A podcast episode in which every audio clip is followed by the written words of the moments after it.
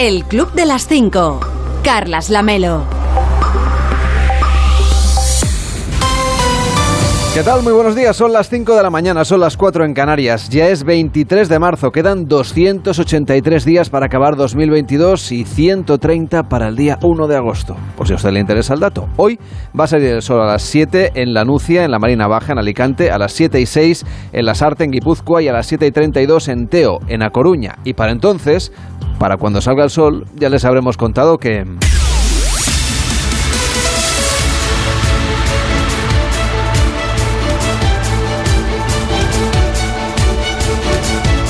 Que los sindicatos se suman a las protestas por la subida de precios. Juan Carlos Vélez, ¿cómo estás? Buenos días. Muy buenos días. Aunque se mantiene la agenda de reuniones sectoriales, el Ejecutivo lo sigue fiando todo a lo que acabe decidiendo Bruselas. Hoy tenemos otra jornada de protestas a la que se suman los sindicatos, efectivamente, que han convocado concentraciones en todas las capitales de provincia para exigir al gobierno que ponga en marcha de inmediato medidas para frenar la subida desbocada de los precios que tiene como consecuencia la pérdida de poder adquisitivo de los ciudadanos y que se come, eh, si, no, si no entero, eh, casi casi todo el margen de beneficio que le queda a los, a los profesionales. ¿no?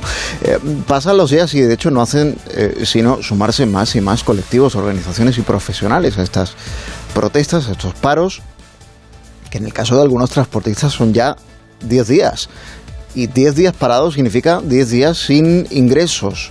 Por eso no es extrañar que sumado a las condiciones en las que ya venían trabajando en días anteriores, que son las que están denunciando, con, como te digo, márgenes escasísimos o incluso inexistentes en algunos casos, el 60% de los profesionales del transporte en huelga en este país está en una situación de quiebra técnica según la Plataforma Nacional de Defensa del Sector del Transporte. En adelante y por acortar la plataforma. Ocurre que en plena pugna por la representatividad del sector, cada vez son más profesionales los que se han sentido en los últimos días eh, apelados por las reivindicaciones de esta plataforma minoritaria, sobre todo autónomos. Y ya no solo autónomos, sino también en los últimos días algunas de las asociaciones mayoritarias del transporte. Hasta el punto de que con eh, estas asociaciones mayoritarias sumándose a los paros y por tanto también sus afiliados, hasta el punto de que si al principio el Comité Nacional del Transporte, que es el órgano que funciona como consultivo del gobierno, que agrupa a esas asociaciones mayoritarias, que es el interlocutor que tiene el gobierno con este sector, tenía una postura única respecto de los paros, paros que no secundaba, ahora ya no existe tal postura única, sino que hay variedad de opiniones o diversidad. Eh, hasta, hasta el punto, como reconoció ayer en más de uno el presidente del Comité Nacional, Carmelo González, que hay regiones en las que ya 6 de cada 10 camioneros van a estar parados en el día de hoy y este dato ya deja de ser nada, nada minoritario como lo podía ser al, principio. Y también es lo bastante amplio como para que decaiga del todo el argumento que eh, de forma interesada se intentó esgrimir de que esto era una protesta pequeña pero ruidosa animada por la extrema derecha. Hombre, 6 de cada 10 profesionales del transporte raro sería que todos compartieran ideología. Como los pescadores, por ejemplo, como los sindicatos. No parece que los sindicatos, no, la mayoría sean de, extrema derecha. De ahí la pregunta que le hizo Alsina a Carmelo González ayer, de si estamos en una situación en la que empieza a existir un riesgo cierto de que a la vista de cómo evoluciona la situación se acabe parando el país esta semana. Y la respuesta fue de lo más honesta y de lo más elocuente dijo Carmelo González. No quisiera decirlo, pero desgraciadamente sí. Así de rotundo también. Te recuerdo que se sumaron a los paros los pescadores el lunes. Ayer también pararon. Hoy también. Toda la flota de pesca de bajura amarrada desde el lunes hasta hoy en principio, porque hoy se reúne con el ministro de Agricultura, Pesca y Alimentación, Luis Planas, y dependiendo de cómo vaya la reunión, ya contamos ayer que no se descartaba convertir el paro en indefinido. Hoy también se reúne la ministra de Transportes, Raquel Sánchez, con las patronales del transporte logístico y del transporte de pasajeros, los taxistas y los conductores de autobús, que también tienen anunciada otra movilización para este domingo. Elemento común, transversal, de todas estas movilizaciones, paros, protestas, la crítica a lo que consideran que es inacción por parte del gobierno, la falta de medidas urgentes e inmediatas para paliar el aumento desbocado de los costes del gasóleo muy en particular y de la energía y la reducción de poder adquisitivo y la reducción de los márgenes de beneficios y demás. El gobierno lo está fiando todo, como bien decías, a la cumbre de mañana en Bruselas. Eh, dice, no, no, no es, no, no, no es eh, mm, ideal eh, lanzar ninguna propuesta hasta que veamos en qué queda la cumbre. No, no, no conviene hacer ninguna, ningún movimiento hasta que veamos qué sale de la cumbre de Bruselas. Bueno, reunión de jefes de Estado y Gobierno de la Unión Europea para analizar las consecuencias económicas de la guerra en Ucrania. Mañana, hoy, la Comisión Europea va a presentar sus propuestas para rebajar los precios de la energía, que van desde, o pueden ir desde imponer topes al coste a aumentar reservas de gas. Y no está claro todavía que entre esas medidas vaya a estar la propuesta que abandera muy específicamente el Gobierno de España de desacoplar el gas de la factura eléctrica, sacarlo del mix energético. Esto que ya se intentó en octubre, eh, que no se consiguió sacar adelante, esto que ahora parece que hay un eh, clima, un contexto, una coyuntura un poco más favorable a esta idea, pero veremos, porque a lo mejor reducir la dependencia no significa exactamente desacoplar ya el gas para que podamos prescindir del coste del gas en el mix energético. Hoy saldremos de dudas, en todo caso serán propuestas que luego deberán refrendar mañana los jefes de Estado y de Gobierno y las circunstancias de cada país cuentan mucho y en algunos casos distan mucho entre unos Estados miembros y otros.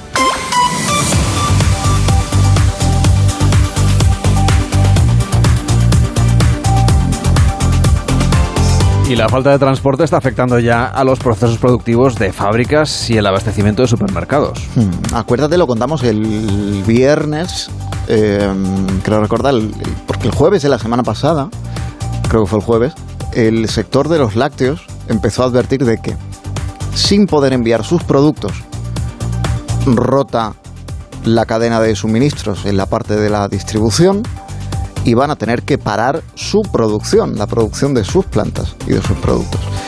El gobierno interpretó que aquello era, por tanto, un asunto de orden público por culpa de los piquetes en las fábricas, en los centros de logística, en los mercados centrales. Y entonces tomó la decisión de reforzar la seguridad desplegando miles de agentes de la Guardia Civil para que quienes no se sumaran al paro que se entendía como minoritario, quienes no quisieran secundarlo, pues pudieran acceder con sus camiones, con sus furgonetas, sin ningún tipo de coacción y demás. Hoy el contexto ha variado significativamente por aquello del seguimiento de que cada vez se han ido sumando más.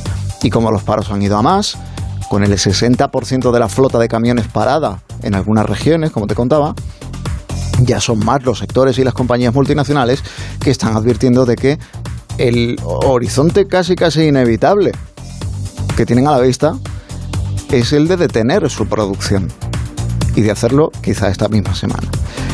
Lo han hecho ya algunas compañías y están anunciando otras bien conocidas por todos y cuyos productos básicos de consumo son diarios, habituales, que pueden tener que hacerlo, detener su producción en los próximos días.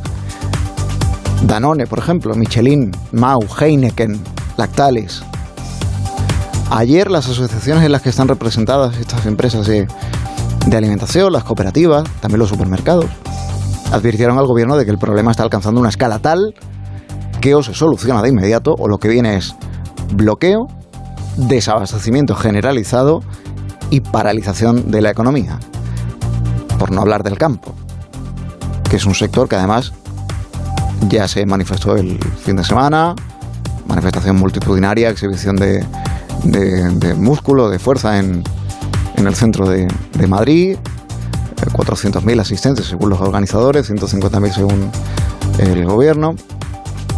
El sector del campo está advirtiendo de que ya no solo, eh, ya no solo tienen el problema del combustible, del, del gasóleo, del precio del gasóleo. De lo que están advirtiendo también es de que rotas esas cadenas de suministro o de distribución, si no llegan los piensos para los animales o los productos sanitarios que necesitan los animales, no se puede mantener una explotación ganadera, sea del tipo que sea, extensiva, intensiva, no se puede mantener. Y en muchos casos, muchísimos ganaderos reciben estos suministros cada semana.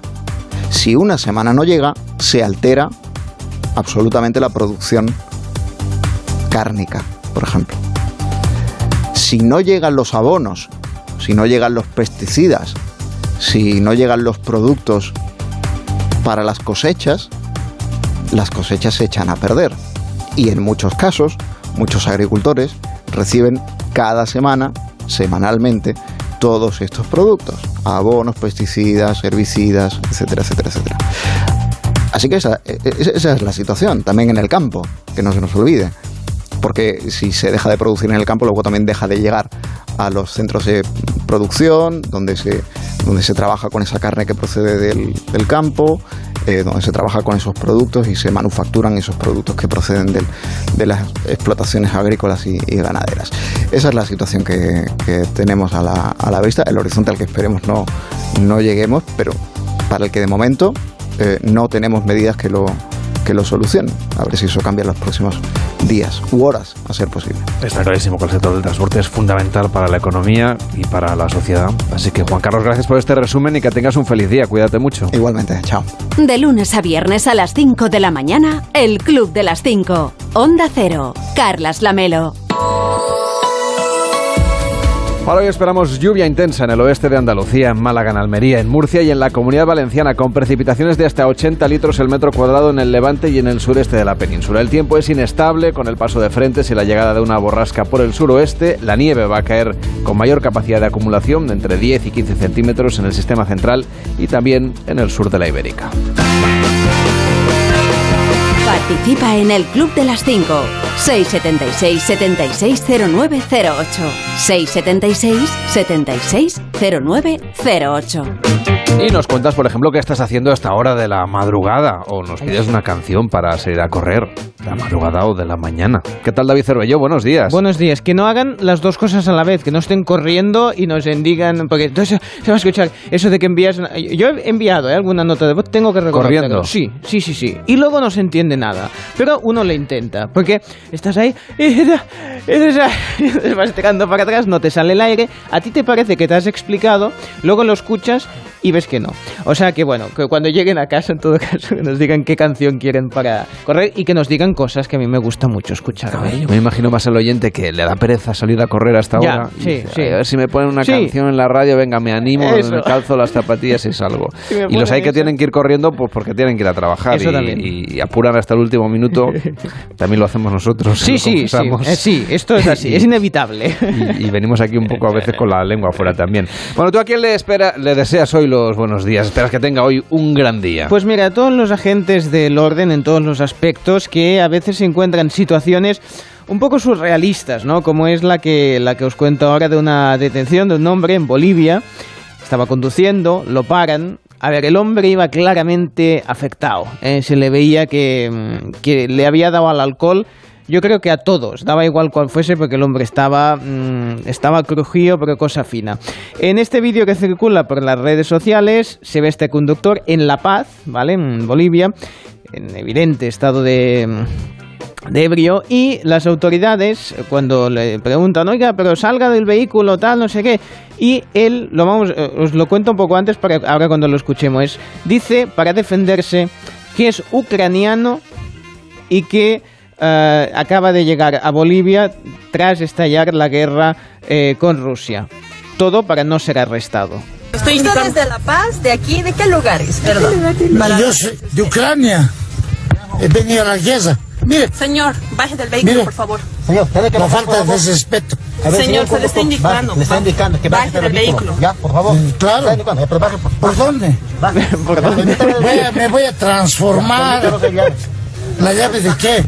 ¿La llave de qué? Del vehículo. ¿Se iba a transformar? Sí, esa es una de las partes mejores del vídeo, porque claro, ¿qué quería decir? Yo no sé si quería decir que se quería... Se iba como a cabrear o se iba a poner muy nervioso, se iba a transformar pues no sé, un super guerrero de estos de bola de dragón. Muchas facciones de Ucrania no, eso tiene, es, eso es. Digo, queremos aquí señalar. No, no, no, no, pero del mismo Kiev no lo veo. O sea, tiene cara boliviano, o sea, fantástico, oye, muy bien, de estar en su, en su país fantásticamente, pero no tiene, o sea, las facciones, digamos, típicas, que cada uno puede tener las que tenga. No es muy eslavo. No es muy eslavo, no se le ve muy eslavo, ¿no? Y el acento tampoco lo tenía muy del este de Europa. Exacto, tenía exacto. Hombre, cierto es que en todo eso, pues queremos que toda la gente de, Ucrania pues encuentre la paz, pero la paz en el conflicto, No, no, la, no la de la ciudad de, La Paz, de donde es este hombre, que digo yo que tiene que ser un buen recorrido eh, Ucrania, eh, Bolivia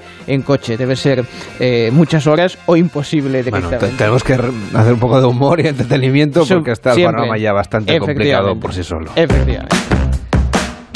Pero yo, ¿a quién más le vas a dar hoy los buenos días? Bueno, a cositas graciosas, ¿eh? cosas pequeñas que me han hecho gracia, pero que me animan el día. El tema del desabastecimiento, pues está presente en los chistes, por ejemplo, eh, Iván Gel decía, vengo de Mercadona y había de todo menos saldo en la cuenta de mi banco. Bueno, está bien, está bien que mm, pues esto nos pasa un poco a todos, pero que... ¿Tú has ido al supermercado a hacer acopio? Hay de todo, hay de todo. Sí. Yo he de decir que soy un desastre ante ah. estas cosas siempre y no, no he ido a comprar nada especial. No, no, pero bueno, más. O sea, cualquier día me ves aquí, no sé, muerto de hambre. Bueno, tú avísame y te, traigo alguna cosita de, galletas, de casa. Porque además tengo, tengo un colmado debajo de casa que.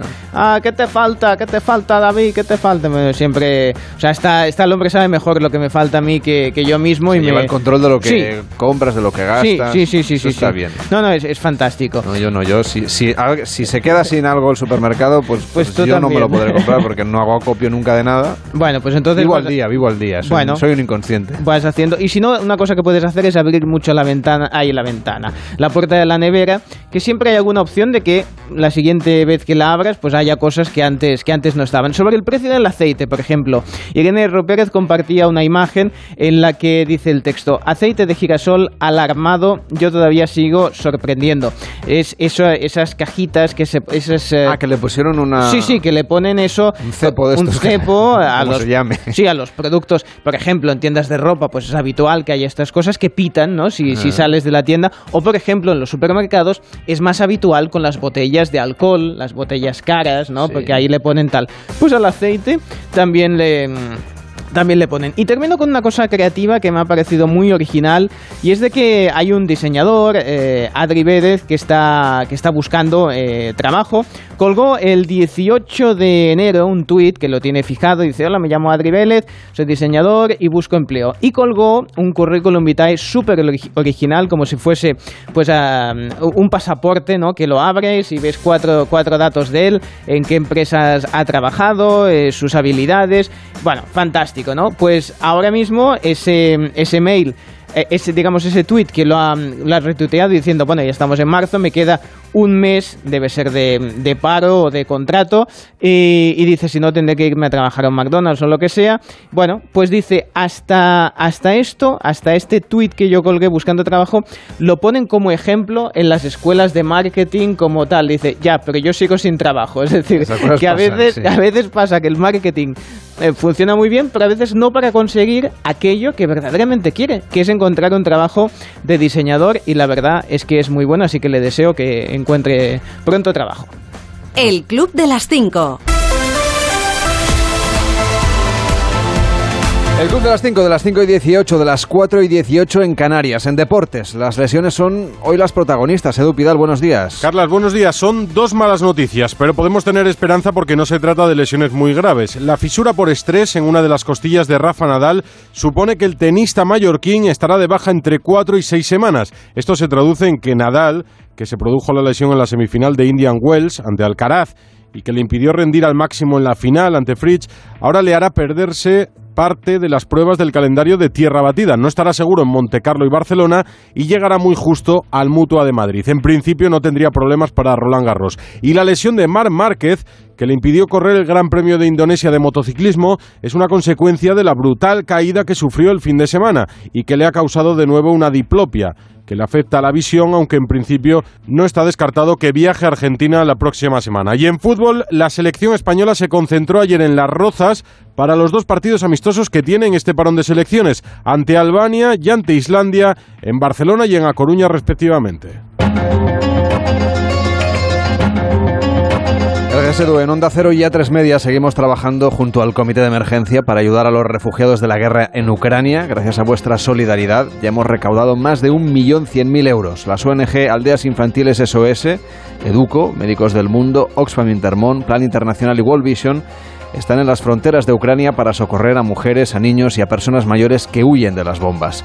Llama ya al 900-595-216, 900-595-216 o entra en comitéemergencia.org y colabora. Tu donación es vital. De lunes a viernes a las 5 de la mañana, el Club de las 5. Onda Cero. Carlas Lamelo. Hoy en Onda Cero.es nos cuentan que las fuerzas de seguridad ucranianas habrían abortado un plan de los servicios secretos rusos para asesinar al presidente Volodymyr Zelensky. Según la agencia ucraniana Unian, la contrainteligencia militar detuvo una célula compuesta por unos 25 individuos que pretendían viajar a Kiev haciéndose pasar por una unidad de defensa territorial y realizar allí varios atentados y actos de sabotaje. Es una información que nos llega desde el bando ucraniano. Además, en Onda Cero.es le ofrecen la última hora de la huelga de transportes. La patronal de la logística exige gobierno la bajada urgente del carburante sin esperar al día 1 de abril. Además, rechazan la propuesta del gobierno de ayudar con 500 millones de euros para abaratar los costes en gasoil y gasolina. Y el presidente del Comité Nacional del Transporte por Carretera, Carmelo González, estuvo ayer con Carlos Alsina en más, en más de uno y advirtió de las consecuencias de este paro y de las, dos, las zonas de España con mayor afectación. Andalucía, eh, tiene puntos muy muy calientes, eh, pues eh, sobre todo Andalucía, digamos, en el norte Asturias, Galicia.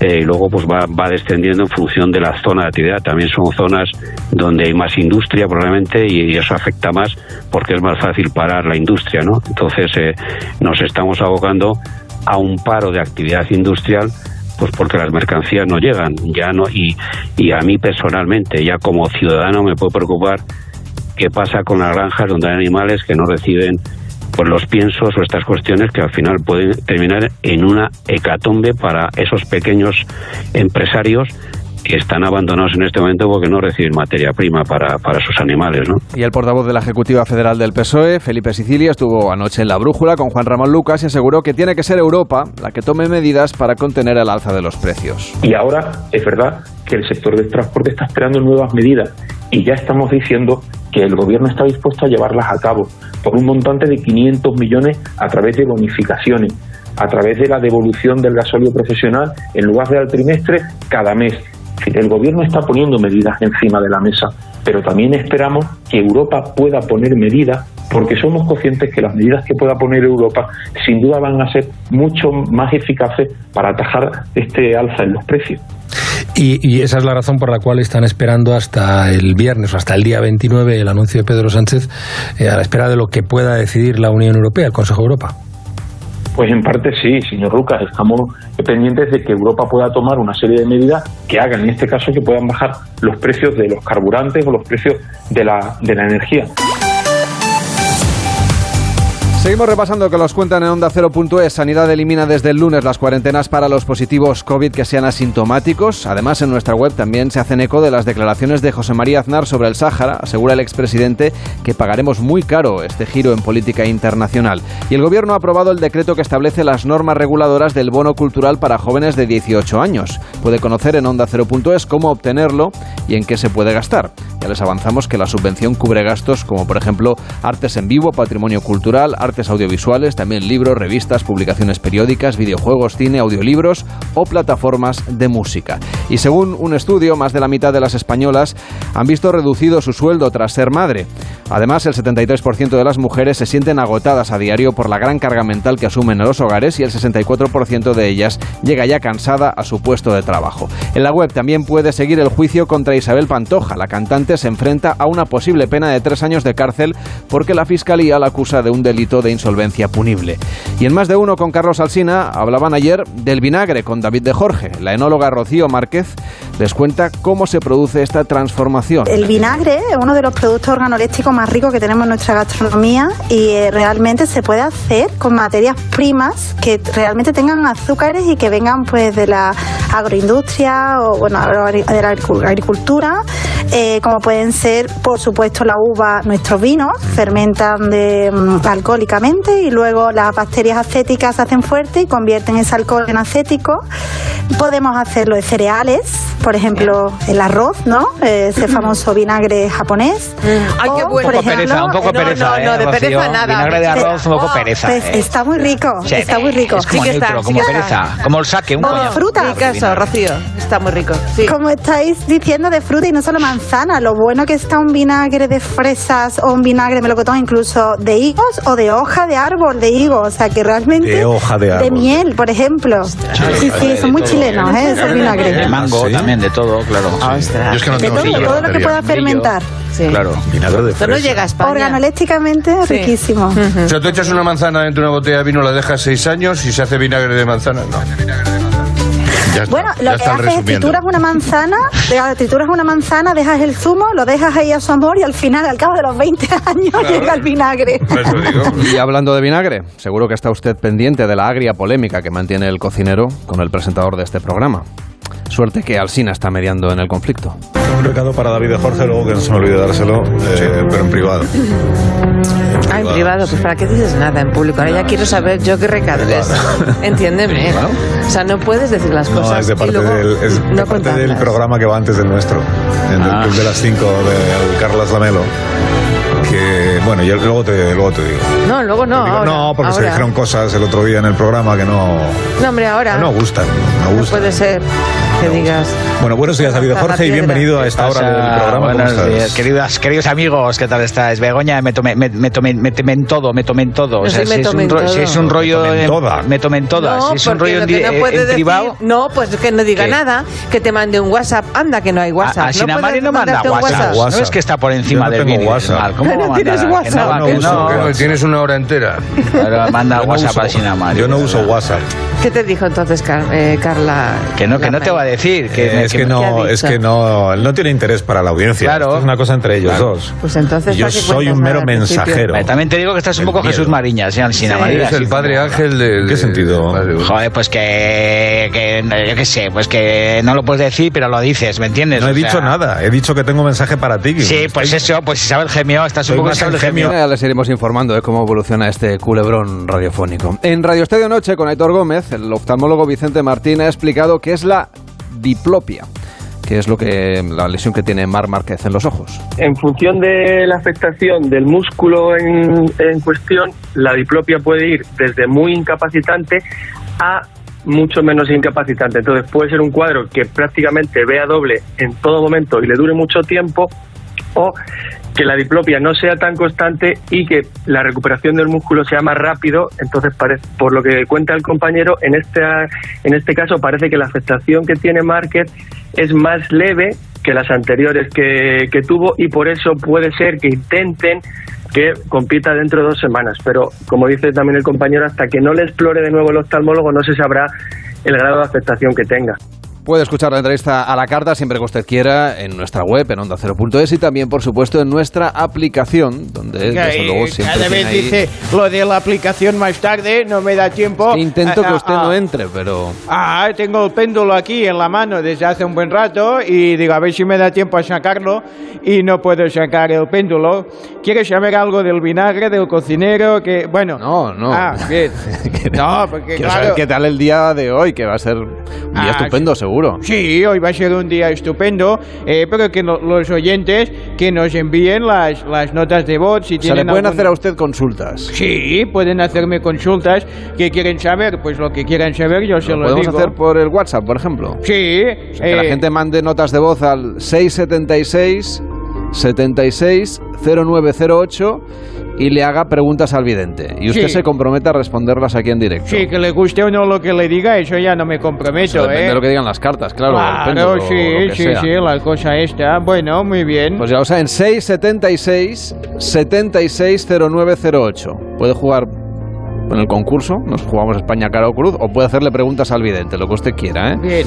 Aquí el vidente se compromete a dar ¿Quiere una meditación? Eh, por ejemplo, sí. Venga. Venga. Dentro del microcosmos Sí. y del macrocosmos A ver. hay mundos con su propio tiempo y espacio. No he entendido nada. Yo tampoco, pero está aquí escrito, yo lo leo. Eso es lo que toca, ¿no? Sí, esos, tocaba hoy, 23. esos manuscritos que encontró usted. Ya me dirá usted dónde, algún día. En fin, gracias, señor Vidente. Feliz día. Hasta luego.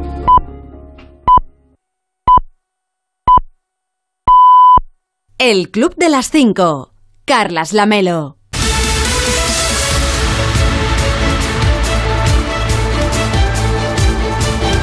En 30 minutos empieza más de uno en Onda Cero con Carlos Alsina. Hoy presentando, atención, prestando, perdón, atención a las consecuencias eh, por el paro del transporte que se agravan. Rubén Bartolomé, ¿cómo estás? Buenos días. Buenos días, Lamelo, con, con grandes empresas advirtiendo de que podrían tener que, parar ya esta semana, con las distribuidoras a supermercados y otros a centros, reconociendo que podríamos terminar la semana con más lineales vacíos, con colectivos de taxistas, de autocares, de VTC, de ambulancias, sumándose a los paros de transportistas y anunciando gran manifestación para el domingo en Madrid, y con las cofradías de pescadores, con los barcos amarrados a puerto ya por tercer día consecutivo, pidiéndole al gobierno que se mueva. Hoy se reúnen con, con el ministro Planas a ver qué sale de esa cita. Bueno, a partir de las ocho y media en más de uno, el presidente de las cofradías de pescadores de nuestro país va a estar con Alsina explicando el problema y proponiendo soluciones, las que presentarán esta tarde al ministro de Agricultura. A partir de las nueve también con Alsina, el responsable de la Asociación de Distribuidores,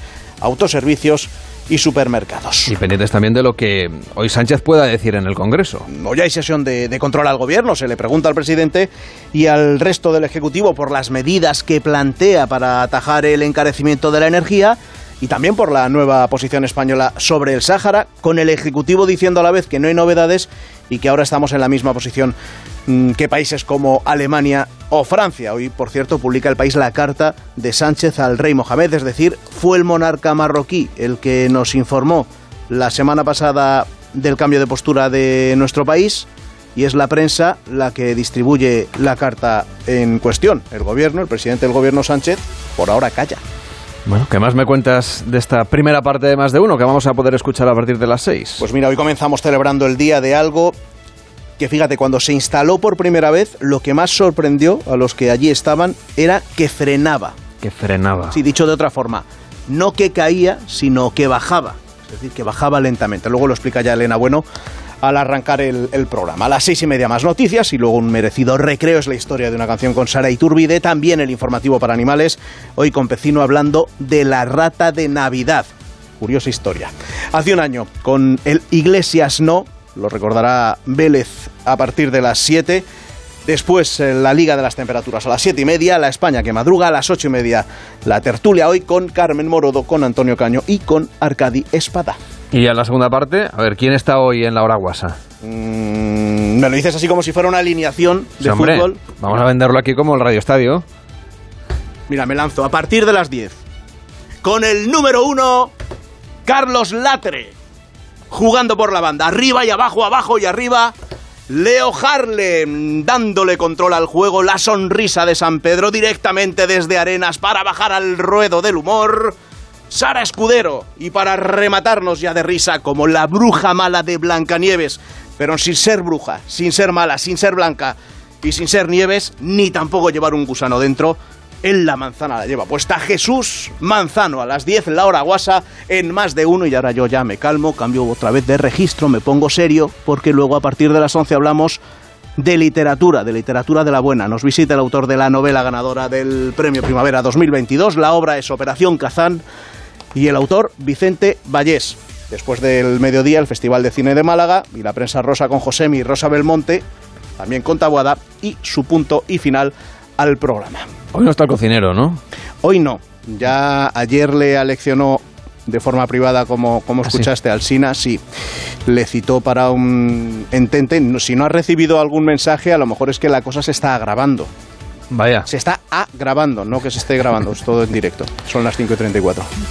Está bien, te dejo con ese chiste que lo has dejado todo muy arriba. Por si lo de la alineación no había funcionado, ¿no? Cuídate mucho. Hasta mañana. Hasta luego. De lunes a viernes a las 5 de la mañana, madruga con el Club de las 5. Información y buen humor con Carlas Lamelo. Pues nos acaban de contar que, que Vicente Valles estuvo, eh, bueno, estará hoy con Carlos Alsina en más de uno. Pues bien, ayer, anoche, hace unas horitas, también estuvo en El Hormiguero. Sí, presentando esta novela, eh, Operación Kazán.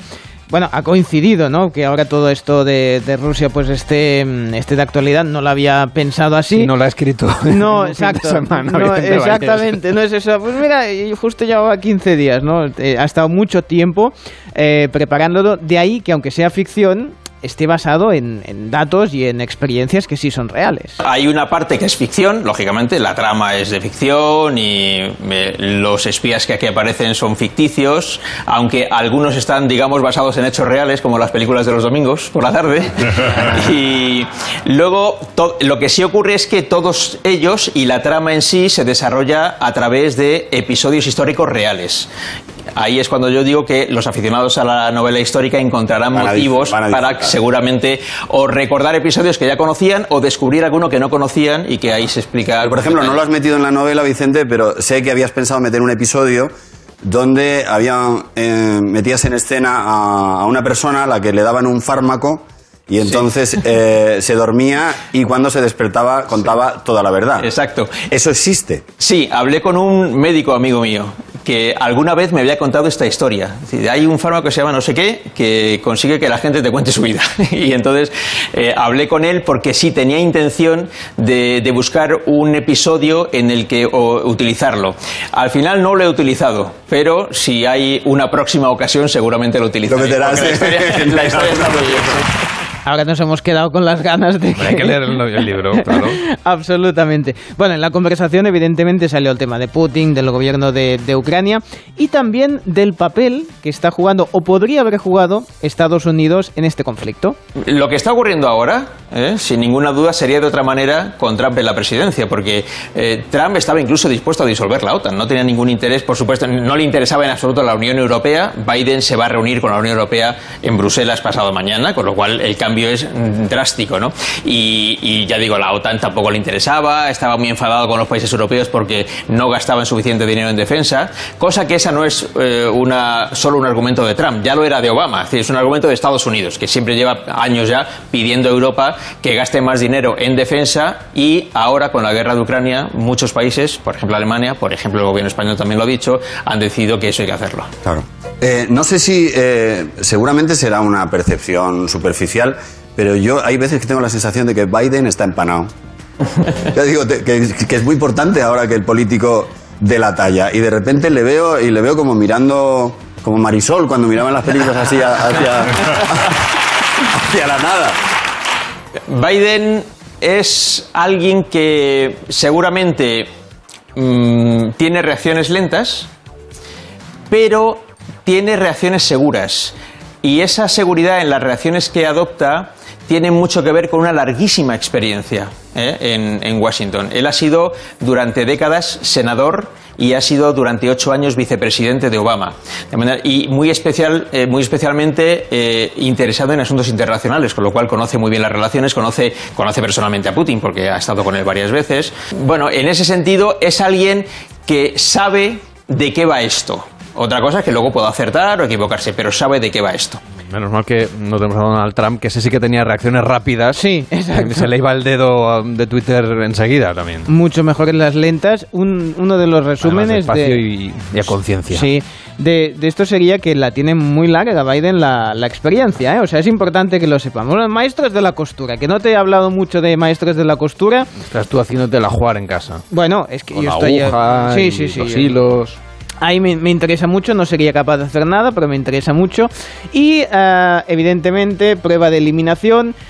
a la que van el, el- el equipo que pierde, pero en este caso uno del equipo que ganó, eh, pues le, le hicieron una trampilla y fue a la prueba de eliminación y lo eliminaron y de ahí se ha creado un trauma, una tensión y bueno, vaya, qué momento. Por lo tanto, el aprendiz que no continúa en el taller de maestros de la costura es Borja. Me siento súper mal porque nunca pensé que él se iba a ir. Porque hace cosas maravillosas, Borja. Me ha dejado descolocadísima. Culpa no es. Ya, ya, pero... Ya, pero claro, no pasa nada. por eso. Es normal. ¿Cómo estás, Borja? Maravilloso, muy bien, muy bien. ¿Pero qué sientes? Que no ha estado bien y que no hay que frustrarse con los demás, pues porque el mayor enemigo al final es el que uno lleva dentro. ¿Y por qué crees que ha sido tu peor enemigo? Pues bueno, pues porque al final canalizar las malas vibraciones en la costura es, es- es canalizar una mala costura. Isabel, también quiero saber cómo estás tú. Súper mal, porque cualquiera se cuesta ahora con la conciencia tranquila, ¿sabes? Porque me, me duele un montón. Jamás pensé que él acabaría ahí. Te pido, por favor, que dejes tu acerico, dejes tu mandil, aceptes, por favor, que te regalemos la máquina de coser. Sí, sí, eso siempre viene bien. Siempre viene bien. Oye, no te sale, no te vas con las manos vacías, te llevas tampoco los espectadores. Yo he aprendido que es un acerico viendo este programa porque no lo... el mandil y te Siempre ha llevas sido la cosa esa de las agujas. Sí, ¿sabes? sí, sí, y te llevas, oye, pues una máquina.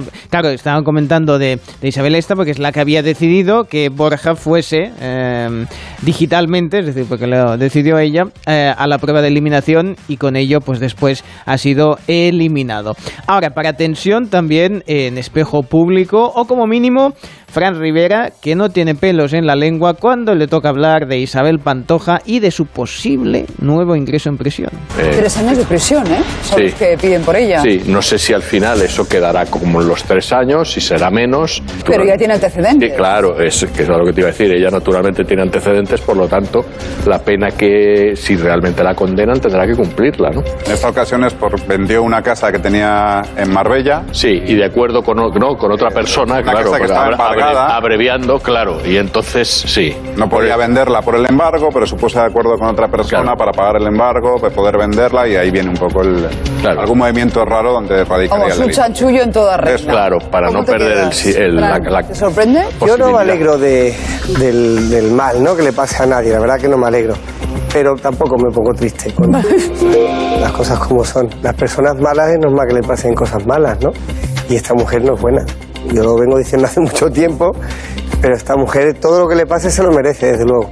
Bueno, pues ahí eh, las van dando. He intentado enterarme más de qué estaba pasando con todos estos temas de, bueno, de, de la prensa rosa del corazón. Y digo, va, voy a poner un... Hoy tienes el espacio de José Miguel Sí. Rosa Belmonte. Sí, no, van a no. contar todo. Ahí me lo, que ahí esperar a me las lo 12. dicen Hasta todo. las pero- 12. sí, pero digo, déjame poner un, un segundo a ver Telecinco a ver si me entero de algo. Y la verdad, de mucho no me he enterado. ¿Vale? Pero Cristina, vale, ¿por qué vas, compañeros, ¿por qué vas así contra Oye, por favor, que podemos hablar todos, ¿no? Sin pisarnos. Bueno, Venga, cada uno tiene sin ningún tipo de criterio. Sin ningún tipo de criterio.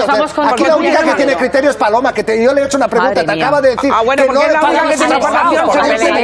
Alejandro, ya perdona, me parece una favor, falta ¿eh? de respeto verdad. lo que estás diciendo. ya está bien, por Todos favor, tenemos información, ¿eh? a los dos por lo menos que respetéis a la gente que está en sí, casa. sí, eso lo entiendo mucho favor, mejor. Respeten a la gente, pues es que no, uno no se entera Y de como nada. somos dos, pues si nos pisamos ya sería delito. Aunque alguna vez seguro que lo hacemos. No te creas que eran muchos, ¿eh? lo que pasa es que estaban hablando todos a la vez y así es imposible que me entere de nada. Bueno, tampoco me interesa mucho, ¿eh? pero bueno.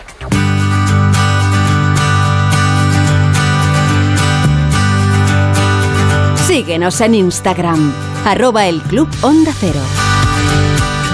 Estamos en el Club de las 5, de las 5 y 43, de las 4 y 43 en Canarias. Y los miércoles en el Club de las 5 conocemos a gente pues, que hace cosas diferentes. A esto le llamamos mentes despiertas, aunque no lo digamos mucho. Y por aquí han pasado científicos, arquitectos, cooperantes, investigadores, emprendedores, informáticos, hasta un astronauta. Pero hoy queremos conocer a alguien que se dedica a comer. Sí, sí, lo han oído bien, ¿eh? A comer. Aunque era inspector de Policía Nacional. Se llama Jorge González y lo dejó todo por su amor por las hamburguesas. Y, y ahora le conocemos como Joe Burger Challenge. ¿Qué tal, Joe? ¿Cómo estás? Buenos días. Buenos días, ¿qué tal? Nos vas a tener que explicar exactamente en qué consiste este nuevo trabajo que tienes. Bueno, a ver, llevo ya desarrollándolo bastante tiempo, o sea que nuevo en sí, nuevo tampoco es. Bueno, respecto al que tenías antes. Pero sí, efectivamente es algo, algo distinto, sí. Cuéntanos en qué consiste. Pues yo soy, bueno, yo me considero comedor profesional porque a mí, a mí me pagan por ir a, a comer a los restaurantes, a las hamburgueserías y, y bueno, o sea, ese es mi trabajo. Y dejaste de ser policía nacional. Exactamente. Yo era inspector de policía y bueno, pues viendo que dedicaba más tiempo a esto y que me iba mejor, me gustaba más y generaba más ingresos, pues decidí dejar la policía.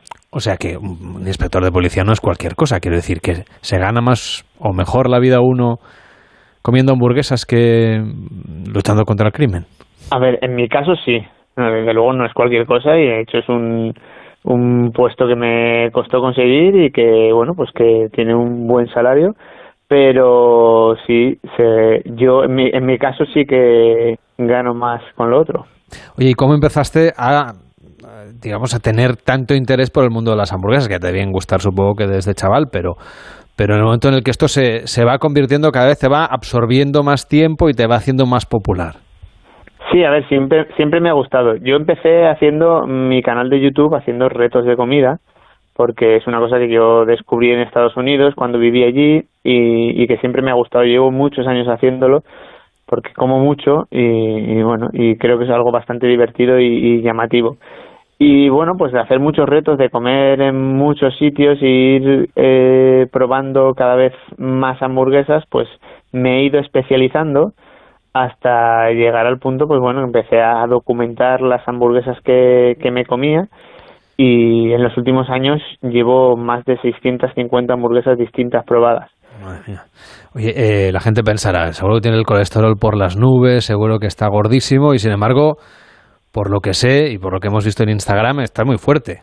Sí, sí, o sea, vamos a ver, esto es una cuestión de equilibrio, aunque muchas veces piensen que, que la hamburguesa es una comida basura, las que yo como y las que yo intento eh, fomentar que, se hagan así, eh, no son comida basura, son comida de, de bastante buena calidad y al final pues bueno hay una compensación hago mucho deporte me cuido y, y, bueno lo compenso con otras cosas que no como y las analíticas qué tal salen bien bien siempre bien lo digo porque además de ser comedor profesional de hamburguesas te defines como abusador de buffets y ahí en los buffets sí que a uno se le va la mano a veces. Sí, eso es otra de mis facetas, pero eso no se hace todos los días, claro.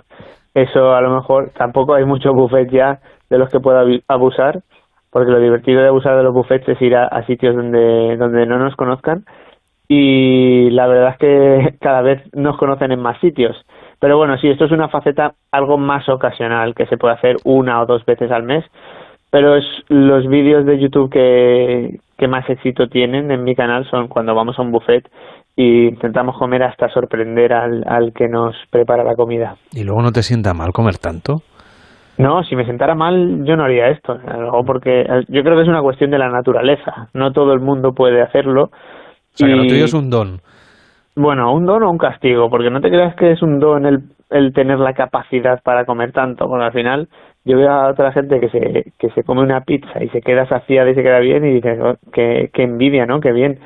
Pero en realidad eh, es más una maldición, pero aún así yo lo que hago es aprovecharlo, pues bueno, no solo como profesionalmente, sino para, para disfrutar más de la comida. Yo sé, por ejemplo, que los comedores de perritos de calientes en Estados Unidos, antes de una competición, pues eh, siguen un régimen bastante estricto también después. Eh, en tu caso, en el día a día, entre hamburguesa y hamburguesa, ¿comes lo que comería una persona de tu edad y de tu talla o comes más? No, no, como menos, de hecho. Yo hago, ayuno intermitente, que lo llevo haciendo muchísimo tiempo, y esto ya lo hacía antes de que, de que estuviera de moda o de que yo supiera que era algo que, que se podía hacer y que estaba bien. Y, y, bueno, yo no, si no tengo necesidad de comer, no como, o sea, no, no, no hago cuatro comidas o cinco al día, sino que, bueno, si me como un par de hamburguesas y con esas hamburguesas yo ya considero que he llegado a las calorías que mi cuerpo necesita en el día, yo ya no como más durante en el, resto del día. O sea, hasta el día siguiente. Exacto. Y claro, como experto en hamburguesas, a ver, ¿qué tiene que tener una buena hamburguesa? Pues para mí una buena hamburguesa, lo más importante es, es la carne y el pan. Yo te diría que incluso a partes iguales, una buena carne, es muy importante que haya una buena carne sin sulfitos, sin aditivos, picada lo más recientemente posible a, a la preparación para no tener que añadirle nada y un pan brioche blandito que me lo pueda pasar por el moflete y que aguante bien la carne y la sujete bien. A partir de ahí no hay límites ya. Y las salsas y todo lo demás, a ver, ¿cuál es la que más te guste? Tendrás tus preferidas. No, a ver, las salsas a mí me gusta que las salsas sean algo personalizado de cada local. Salsas de, de autor, nada de salsas de, de bote, sino que salsas que las preparen en los restaurantes y que tengan algo de personalidad en la, en la hamburguesa, que tú puedas morderla y pensar, vale, sabe a este local, porque es una salsa personalizada. Y luego el queso, el queso me gusta el que, que esté el queso bien derretido encima de la carne. ¿Cuál es tu queso preferido para echarle a una hamburguesa? El cheddar, un cheddar inglés, por ejemplo, o danés, que también hay muy buenos quesos cheddar, bien derretido por encima de la carne, es perfecto.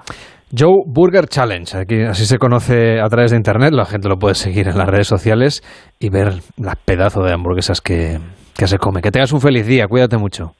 Muchísimas gracias. El Club de las Cinco. Carlas Lamelo.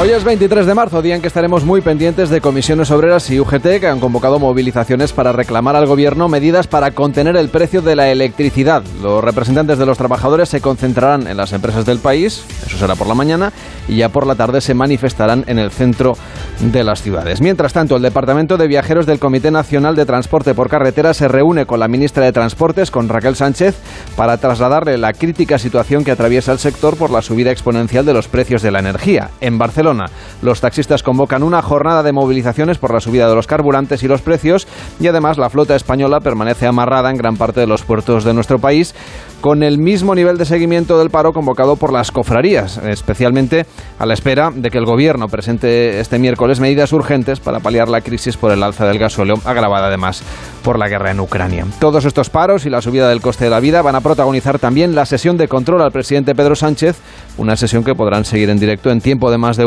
con Carlos Alsina. Además, el presidente del gobierno se desplazará hoy a las ciudades autónomas de Ceuta y Melilla para realizar una visita institucional. Y el ministro de Asuntos Exteriores, José Manuel Álvarez, comparece en la Comisión de Asuntos Exteriores del Congreso a petición propia para informar sobre las relaciones con Marruecos. Seguimos repasando en el Club de las Cinco lo que hoy va a ser noticia. El presidente de la Conferencia Episcopal Española, el cardenal Juan José Omeya, recibirá en unas horas a representantes de la Asociación Nacional Infancia Robada, que aglutina a las víctimas de abusos en el seno de la Iglesia y también a sus familias.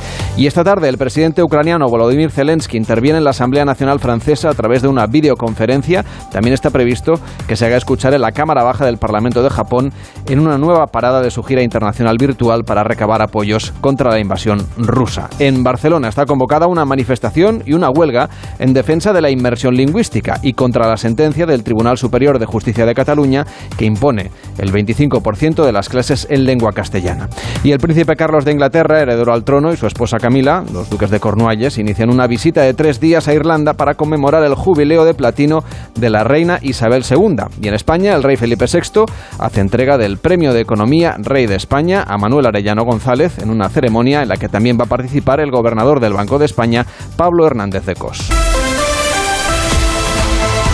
En deportes estamos todos pendientes de cómo evoluciona la fisura que sufre Rafa Nadal, una lesión que le pasará factura en las competiciones más inmediatas en el calendario. Edu Pidal, buenos días. Es un frenazo, sobre todo, Carlas, buenos días. Es un frenazo a este impresionante arranque de temporada que estaba teniendo Rafa Nadal con los triunfos en Melbourne, en Acapulco y sobre todo en el primer Grand Slam del año, en Australia.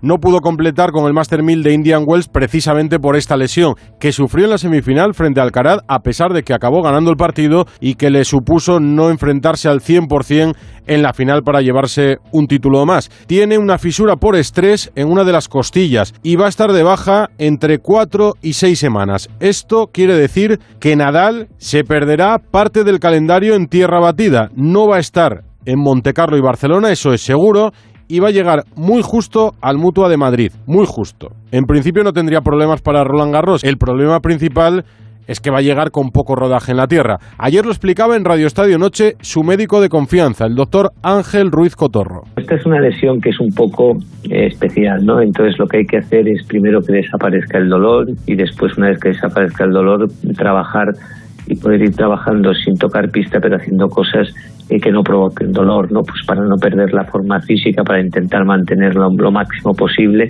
y una vez que esté curada es cuando tú tienes que tocar la pista porque realmente eh, si no después va, va, a volver a molestar, ¿no? Y otra mala noticia es la lesión de Mar Márquez, por la que ya no pudo correr el Gran Premio de Indonesia este pasado fin de semana. Sufrió una caída muy grave que le produjo un traumatismo en la cabeza que derivó en una diplopia que ya había sufrido hace unos meses y hace unos cuantos años. Le produce una visión doble, aunque parece que en este caso no es tan grave y no está descartado que pueda viajar a Argentina para competir dentro de dos semanas. Y en fútbol, aquí en España, con el parón liguero, los equipos de primera división se toman unos días de descanso, hay jugadores que se reparten con las distintas selecciones y en el caso de España ya está concentrado desde ayer en la ciudad del fútbol de Las Rozas. Va a tener dos amistosos, ante Albania en Barcelona y ante Islandia en Riazor. Aquí en Madruga, la radio le ayuda. El Club de las Cinco. Carlas Lamelo. El club de las 5 y 54, de las 4 y 54 en Canarias. Hoy se estrena la sexta y última temporada de This Is Us. I'm losing my memory. Sometimes I think about what my very last memory will be before the candle goes out. Pues sí, eh, la, la, vela se, se, apaga de esta, de esta serie que se podrá ver en, en Prime Video y en, y en Disney Plus con bueno, una temporada quinta que ya tenía un giro, digamos, que era bastante sorprendente, así que los fans y las fans de la serie pues tienen, tienen muchas ganas de, ver cómo se soluciona la historia de estos grandes tres, los Big Three, ¿eh?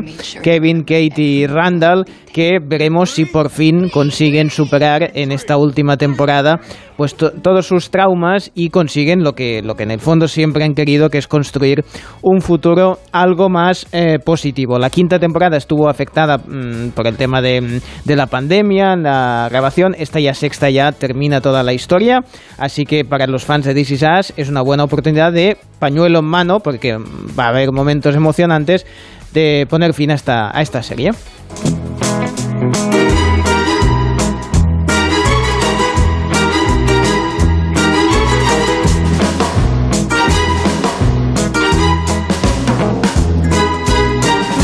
Yo como no he visto ninguna de las anteriores, Cervelló, me fío de tu criterio. Yo en diagonal la he visto. Así que me las, si me las resumes en, en, el café, pero ya en, ya después. ¿eh? Ya será en la primera pausa de sí, publicidad no que hagan en más de uno, ya me lo cuentas. Bien. Ahora te invito a un café. Sí, es que tengo otra historia que... quiero que me cuentes que de qué se va a hablar hoy en los ascensores, en Sí. las máquinas de café. Bueno, Ahora que estrenan eh, cámara café, pues Sí. nosotros hacemos nuestro cámara café particular. sí, sí. así. Pues una señora que se ha dado cuenta por el tema de San Valentín que su marido le era, le era infiel, lo ha comentado en un vídeo de TikTok y se ha hecho muy viral.